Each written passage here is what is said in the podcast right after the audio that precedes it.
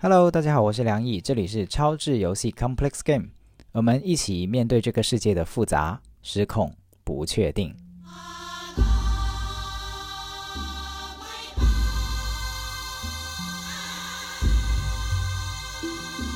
这一集我会想谈一个可能冷门一点，但其实是蛮重要的话题，就是密码。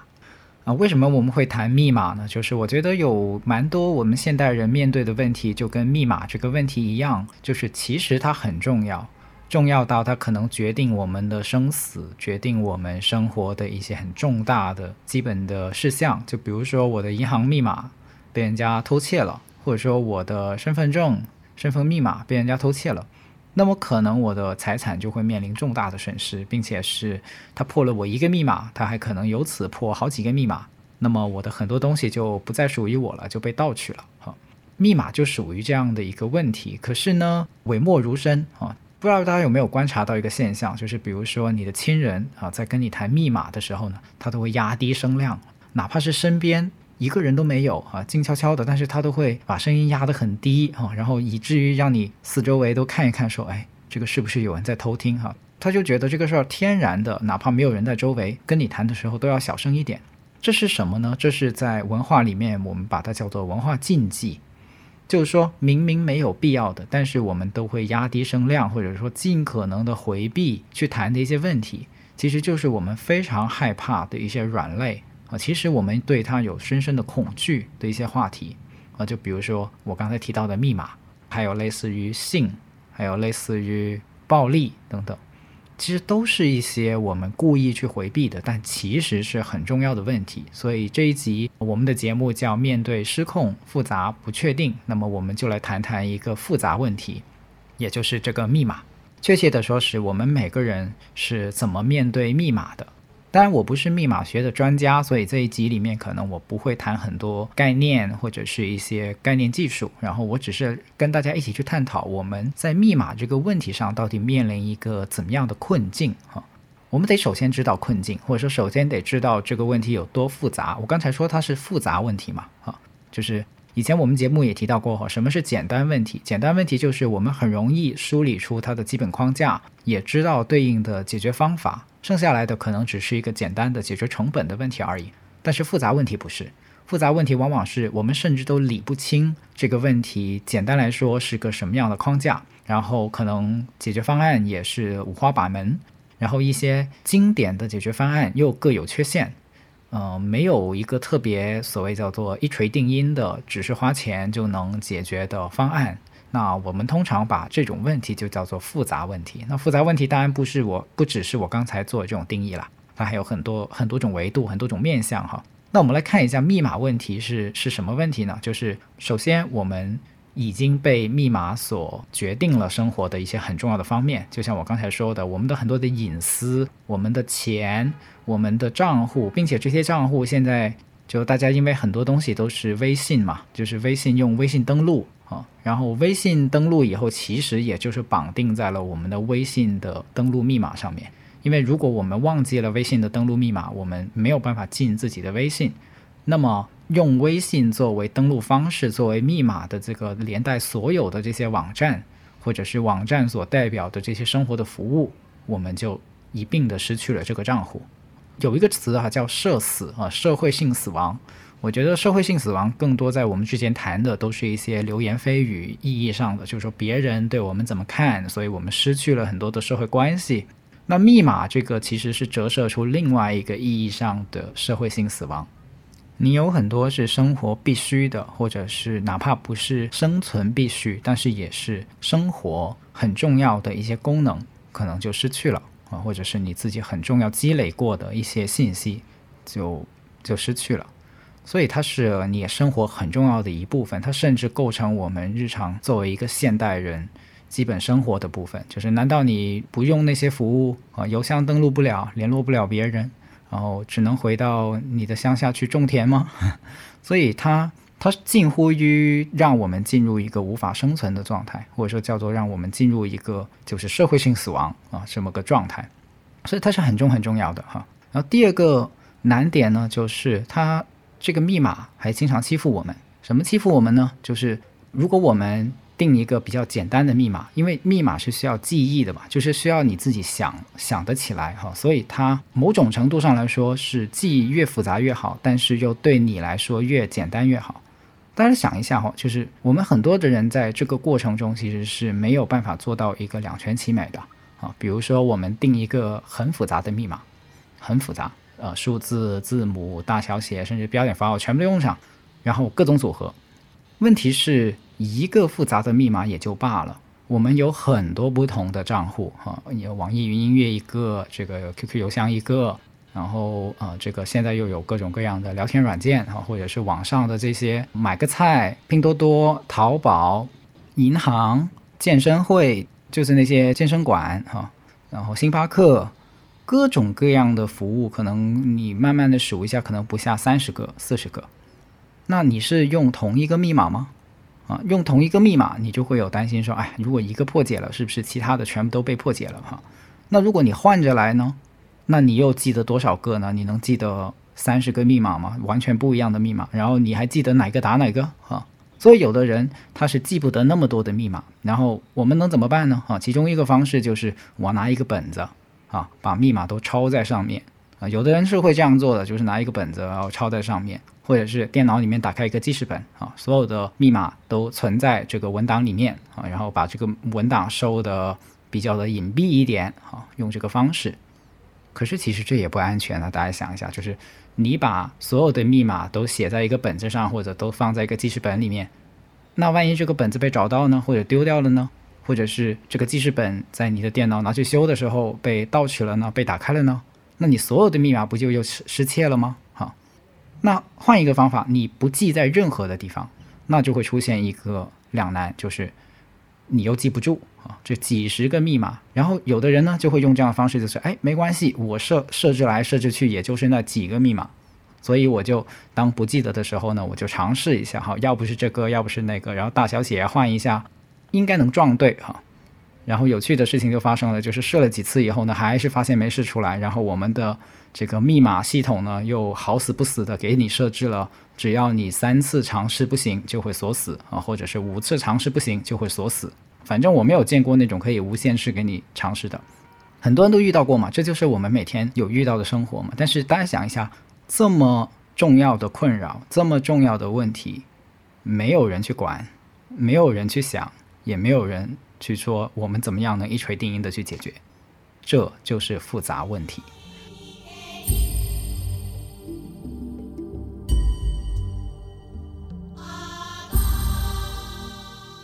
所以今天我们尝试，刚才已经谈了一些了，其实已经对这个复杂问题的复杂性有一些展开，所以大家会看到其实矛盾点是在于我们的记忆力有限，但同时又需要让这个密码足够的复杂啊，防人我们还得防己啊，防人还得方便自己啊，这两个东西之间有一定的张力，怎么样去面对这个两难呢？或者是多难呢？啊，还有一个问题就是像刚才说的，你把密码都记在一个地方啊，那个东西也很脆弱哈，如果被盗取了，那你就所有的密码就都没有了。那这个是这个问题的其中一方面哈，然后。比较常见的方式就是很多人说啊，我提高安全意识哈，我经常的去更换这些密码哈，可能警察也会提醒大家啊，不要用你的生日啊，不要用你的电话号码，不要用这么经典能被拆出来的一些密码组合哈。然后所以有的人会很有意识哈，他就隔一段时间就换一个密码，隔一段时间就换一个密码。可是这现实吗？啊，像刚才我说的，你的服务越来越多。你的密码越来越多，你需要被锁起来的东西也越来越多，然后当你生活里面需要到用账户，需要到用这个密码去锁起来的东西开始超过10个，开始超过20个，开始超过30个、50个的时候，你就会明显的感觉到人的记忆力已经不足以简单的去覆盖这样的一种需求，不可能去全部都记住，于是你就只能记住几个有限的密码，那几个有限的密码就是其实就等于提高了被盗的几率嘛。就举个例子，比如说有30个要去设置密码的账户啊，然后这30个密码的账户里面有可能我只有3到5个组合啊，那他们也就分散在了这30个软件里面或者是30个平台上面，也就是说每个密码就被用了10次。那这每个密码被用了10次以后会发生什么问题呢？就是不知道大家有没有听过一种东西叫社工库，不是我们经常说的服务社区居民的那个社工它的全称叫社会工程学社会工程学的其中一种应用就是去破解密码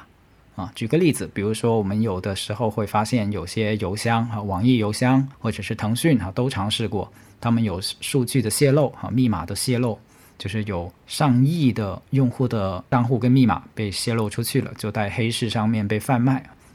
那这种数据的泄露，第一它数量非常庞大，第二就是它的影响会非常的大。为什么呢？就是它可能影响的还不仅仅是一个邮箱会不会被盗取，能不能被登录，本身如果你的邮箱里面有一些很重要的资料然后被黑掉，这已经是很严重的问题了。更严重的问题是刚才我说这个社会工程学其中一种盗取密码的方式，就是当一些黑客或者是一些不法分子他在网络上面买了这些泄露出去的密码以后，他就用这个密码去撞库他们有一个动词叫撞库，什么意思呢？就是拿着这些密码去撞，就是像他们拿到一把钥匙，然后他们知道呢你家就有那么几道门，我就去试到底这把钥匙能开哪道门，试着试着没准幸运的话我就能试出来，哎，刚好你的邮箱密码跟你的银行账户的设的那个网上银行的登录密码是一样的，它就能试出来。然后呢，也就是说你丢的是一个邮箱的密码，但是因为你设的密码好几个都是一样的，所以这些犯罪分子就能够撞破，用他买回来的这其中一个密码去撞你的其他所有的平台可能就撞出来7-8个他能够打开跟盗取的这个地方，这个就叫做社工库。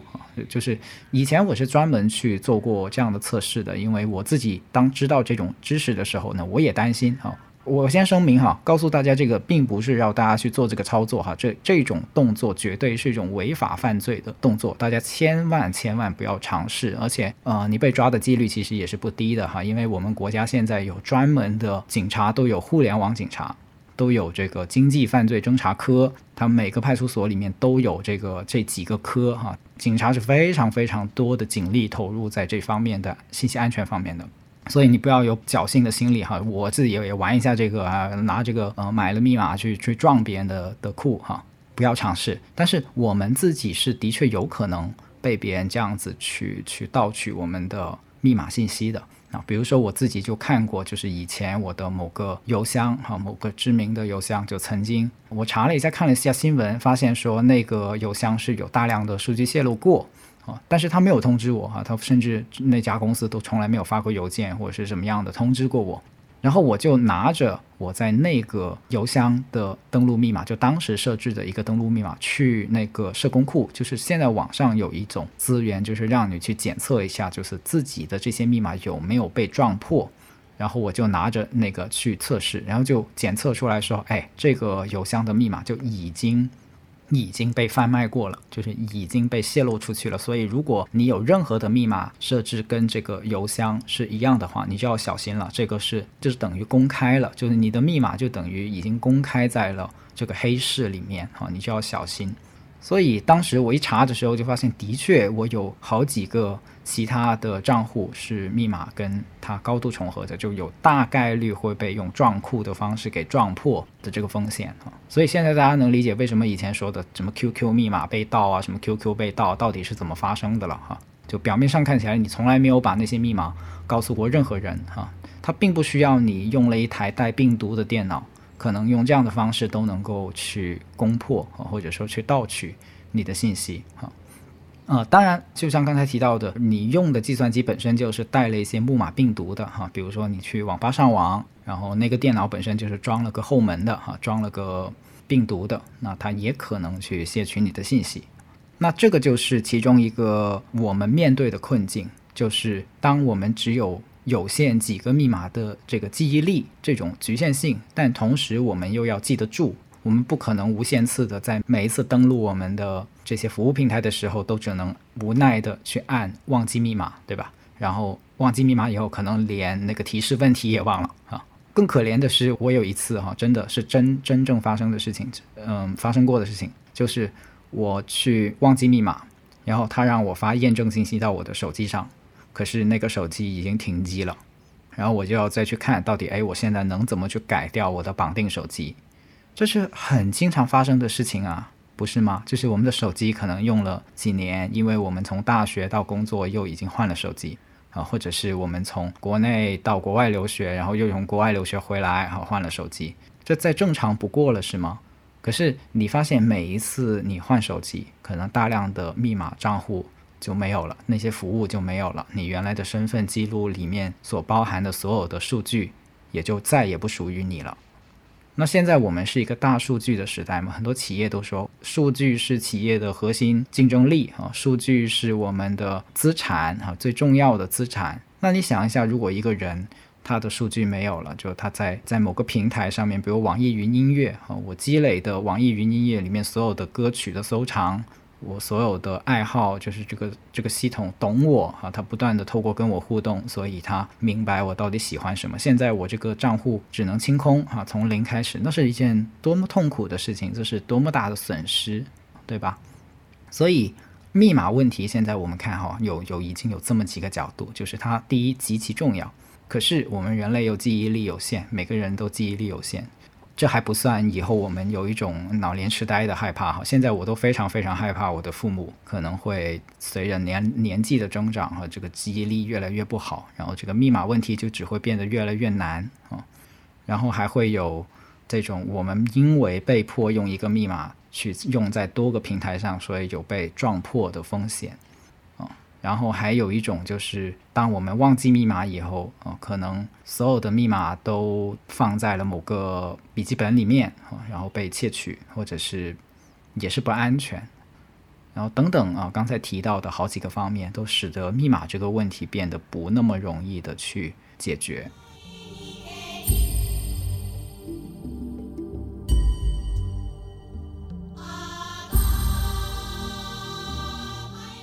那我谈一下我自己在使用着一些什么样的方法，我觉得不妨公开，这也是我思考的一些结果，就是你发现了这个问题的复杂性以后，然后下一步就是去面对这个复杂性，以及尝试去找出一些方法来平衡这些复杂性，我说的是平衡，有的时候就是这样，就是我们没有办法做到一个完美的答案，但是我们也还是要找一个能够兼顾的比较平衡的比较有平衡性的方式去解决。我的解决方式是这样子的，就是第一，可能我会有一些随机的数字，以及一些随机的英文单词，而这些随机的密码，就是随机的数字跟随机的英文单词，跟我的生活首先是没有高度相关性的，比如说他们都不是我的生日，也不是我的地址，也不是我的出生年月，也不是我的姓名的拼音，这些我都首先避开。然后这些数字跟单词都是从一些我跟我的关系非常非常弱的地方，就突发灵感这样子去突然间而来的，就比如说我在某段旅程里面突然间遇到的一间餐厅的名字，那这些餐厅的名字跟我的整个人生，就是你不可能透过扒我的个人信息，对，就是还有一种信息叫做社会人口学信息，大家也可以重点关注，就是它原来是一个社会学的概念，也就是说社会在我们身上所留下一些基本属性，并且可以数据化，这就叫做社会人口学信息，比如说你的年龄，你的姓名，你的身份证号码，你的地址，你的出生年月，这些全部都是你的社会人口学信息。简单来说就是国家给你做人口普查的时候，他会看的一些跟统计上去的一些基本的数据，其实这些数据也是要锁好的，他们如果一旦失窃的话也会有非常非常巨大的风险，因为很多人就是用这些信息去作为他们的密码。那所以我首先保证了我的密码不是我的社会人口学信息，就是一串英文加一串数字，甚至那串英文连个单词都不是，它是随机在我的某个灵感突发奇想的时候给挑出来的。那为了避免我自己记不住呢，可能我每年才会换一次，这个英文单词是每年换一次，数字也是每年换一次，所以就可能3-5年才需要全部的去更换，这是第一个。那第二个事情呢，就是当这样做了以后呢，会产生一个挑战，就是那我自己怎么记得住呢？我万一忘记了呢，哪怕是一个英文跟一串数字我也会忘记的嘛，怎么办呢？我有一个地方，就是有一个笔记本哈，我会记，但是我不会把这个密码记全。就比如说我在那个密码本上面，我记得是那个英文单词是7位数的，就7个字母的，我就只记前3个字母，然后后面4个字母我就用一条横线去代替。然后数字也是啊，就是那个数字也是会有8个字母啊，类似于有8位数啊，我就只记前4位数。所以大家会发现是有这样的一个特点的，就是有的时候哈，你不记得某个人的手机，对吧？但是如果你身边的人告诉你说，哎，那个不就是1397579，那剩下的那几位呢，你是能说出来的，就是哦，对，13915796668这样，你是能很容易的在前面的提示下面自己去补齐后面剩下的那个部分的。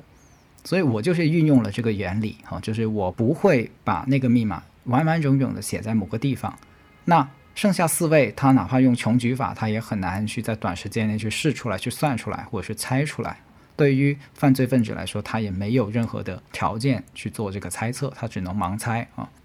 那这就同时平衡了我没有必要或者说不会把一个密码本完整的去保存在了某个地方，但是这个密码本又同时可以作为我自己记得密码的一个提示工具，很重要的提示工具。我用这样的方式去保存我的密码，来平衡这条钥匙的唯一性，以及可能它又需要不断的自然更新，同时我是又需要去记得它，不会作茧自缚，变成了 我给自己设密码，到最后是我把自己困住了，我自己进不去我想进去的地方，不会形成这样的一种非常滑稽但是又其实重复上演在我们日常生活中的这么一种情况。那还有一个经验呢，就是我有一个很有趣的经历，就有一个密码哈，因为密码它是这样子，就是你自己至少要过脑嘛，就是你的大脑里面会记得说这到底是一个什么英文单词，举个例子哈，比如说这是一串什么数字，然后它是什么含义。我有设置过一种密码，我到现在为止都有用过这种密码，就是手感密码。什么叫手感密码呢？就是我会打一串的英文字母连接，但是打这群英文字母连接呢，我甚至我都不知道它最后打出来的是比如说一个 Apple 哈，我最后不知道打出来的是 Apple， 我只记得打 Apple 这个单词的时候我手上的那种感觉。大家明白我在说什么吗？就是我是靠肌肉记忆在记忆这个密码，所以甚至我知道我自己犯罪分子拿着枪指着我的头说，你到底告诉我你设的是什么密码吗？我只能告诉他我自己都不知道，没有说谎，我是真的不知道。你要想知道，我唯一的办法就是我自己到键盘旁边去啊，用那种感觉去让手指动一遍，然后就是那个密码了哈，我自己也不知道那个密码到底是什么。这是一种很有趣的运用自己的身体记忆来去创造密码的方式，当然它不一定很实用哈，它当然也有可能，但是我总觉得这是很有意思的一种设置密码的方式，它很好玩，并且其实某种程度来说也很有用哈，因为有的时候我甚至都把那个单词给忘掉了，但是我记得手感，我就能够在有键盘的情况下去一定输对哈，这个密码一定不会错，一定输对，但是同时我又不知道这个密码是什么，所以你想一下，连我自己都不知道这个密码是什么，是不是它被盗取的几率就降低了很多哈。这是一个很有趣的地方，也分享给大家我设置密码的一些过程。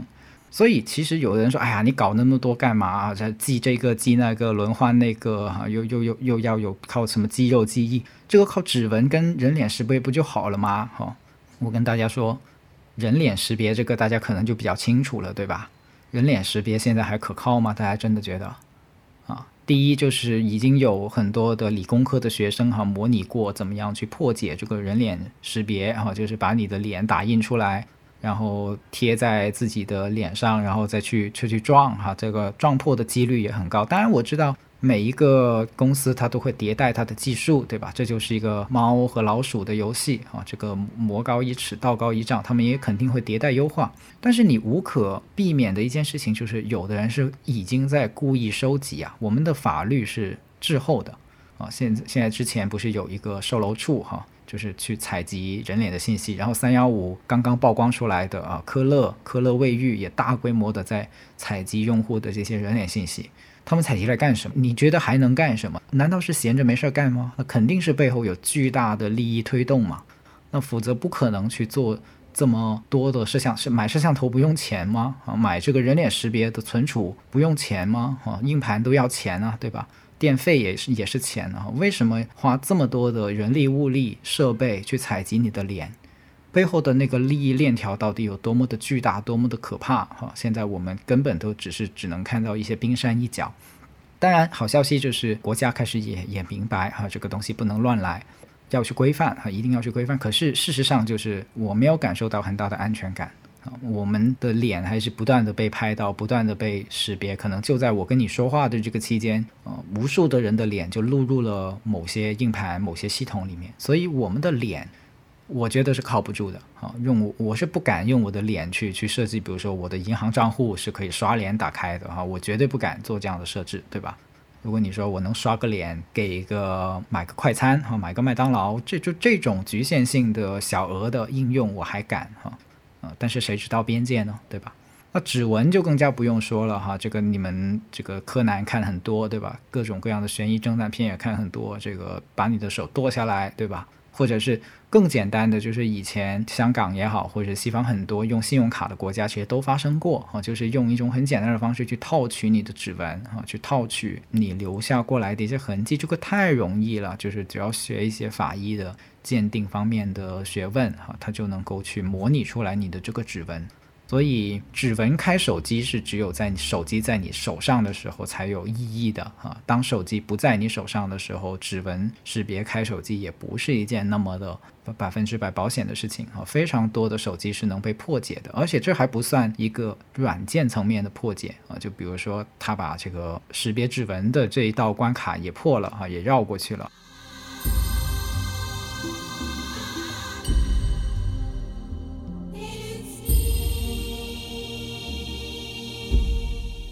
所以密码不是在我们的世界里面，或者在我们的时代里面这么容易的去被一刀切解决的问题，它不是说我们有我们的瞳孔，我们的人像，或者是我们的指纹，或者是我们的手势，手势密码。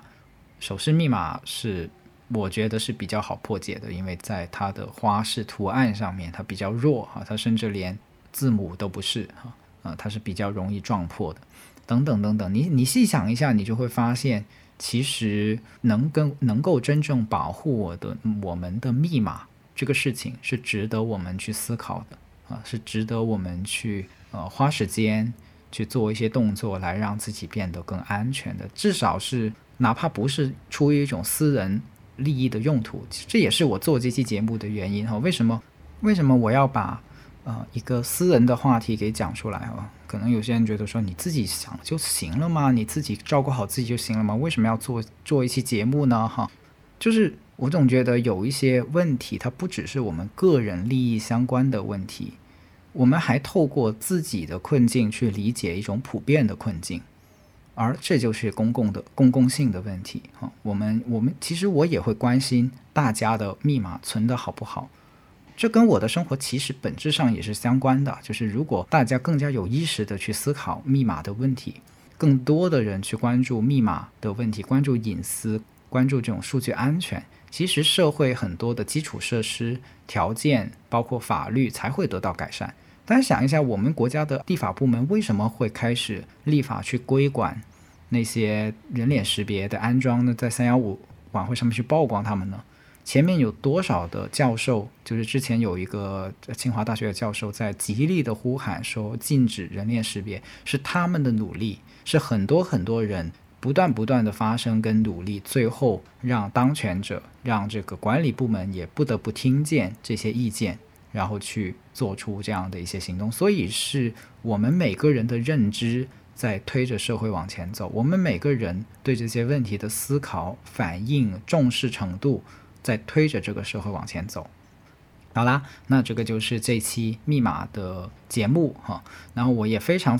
的希望有更多的人，如果你们有设置密码更好的一些方法，欢迎你分享在评论区，也欢迎大家在听友群里面继续去讨论我们是怎么保护自己的隐私的，或者是我们保护隐私的时候有哪些困境跟问题我还没有提到，都欢迎你补充给我，补充给大家，让我们把这个问题给延续下去，探讨下去。这就是我们面对复杂、失控、不确定的一场超智游戏。好，我是梁毅，我们下一期再见，拜拜。